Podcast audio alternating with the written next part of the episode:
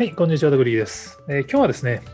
AKB48 が BTS 運営のプラットフォーム Weverse に参加しているっていう話を、えー、Twitter スペースで教えてもらいましたんで、ちょっと紹介したいと思います。Weverse 皆さんご存知ですかね？これ元ネタはあの Twitter スペースで教えてもらって知ったんですけど、リバース、前もあの自分でも記事書いたことあるんですけど、まあ、記事っていうかノートにメモした程度ですけど、書いたことあるんですけど、まあ、BTS の事務所、HYBE が、まあ、買収したプラットフォームですね。その、アーティストのファン向け SNS って言えばいいのかな？を、まあ、BTS の会社が運営してるんですよね。だからまあ日本で言うと、吉本とかジャニーズ事務所が自らの SNS を運営してるみたいなイメージ。ユーザーがね、6500万人とかいるんですよね。だからもう、下手な SNS より多いっていう。まあ当然グローバルな SNS もその数十万人とか、数十、数十億人とか何億人とか、なんでそれに比べると少ないんですけど、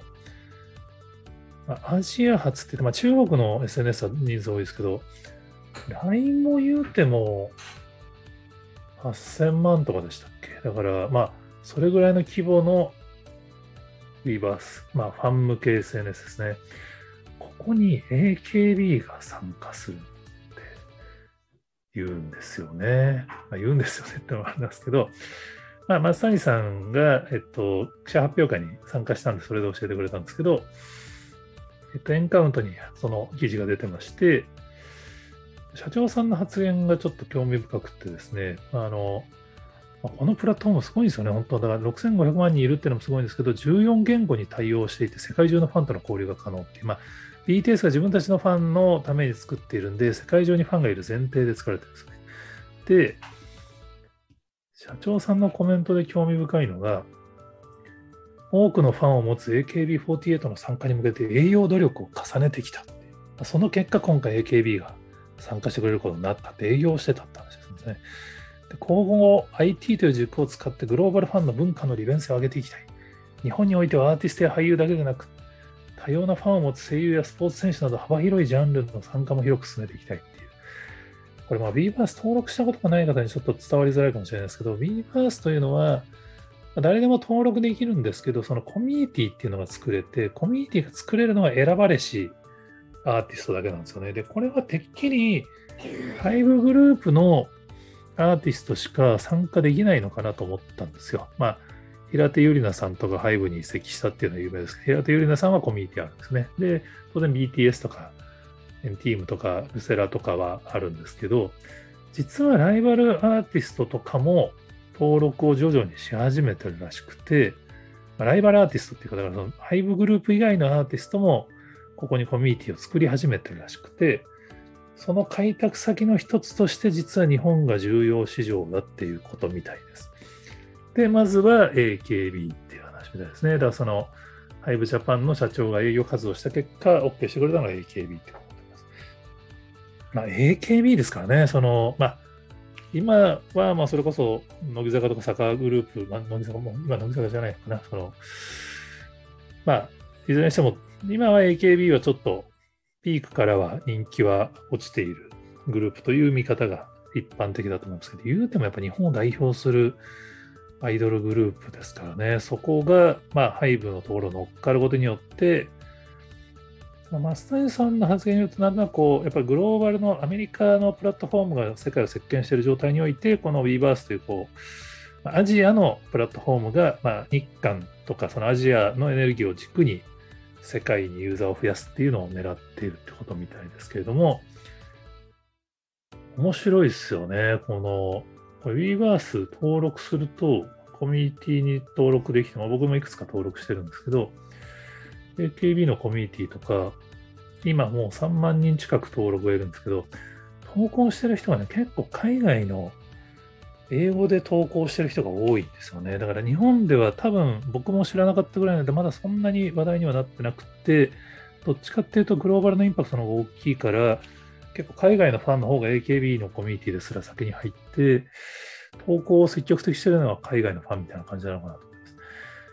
す。で、やっぱりこの Weverse ってやっぱその K-POP コミュニティのプラットフォームなんで、アーティストの写真をね、みんなバンバン投稿するんですよね。これを AKB がどれぐらい許容するのかっていうのは、ちょっとまず個人的に注目点なんですよね。それによって、やっぱその日本のアイドルファン、まあ、アーティストのファンも、その Weverse でそういうこう写真のシェアの練習をし、Weverse でアーティストに依頼依頼されたアーティストからこういう写真ならシェアしてもいいよって言われて、Twitter とかインスタにそういう写真を投稿するっていう、こう K-POP 的に写真の共有するってサイクルはあり得るんじゃないかなっていう。でこれはちょっとインターネット老人会的発言になっちゃうんですけど、実は AKB48 って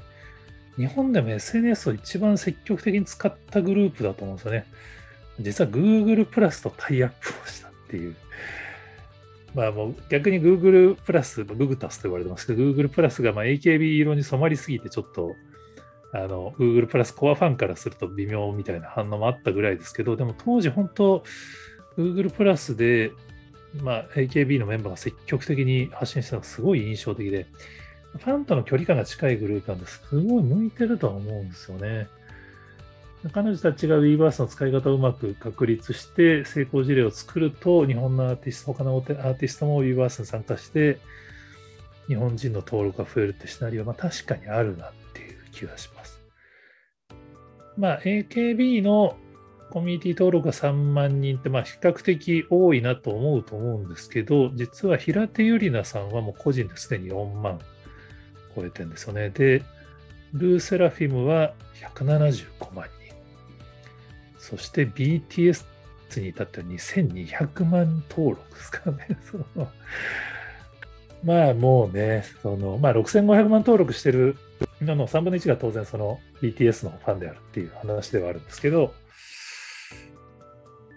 ここはね、多分そのグローバルのファンを獲得するっていう意味でも、日本のアーティストにとってはチャンスになる可能性があるんで、結構面白いんじゃないかなって、個人的には思ってます。実は、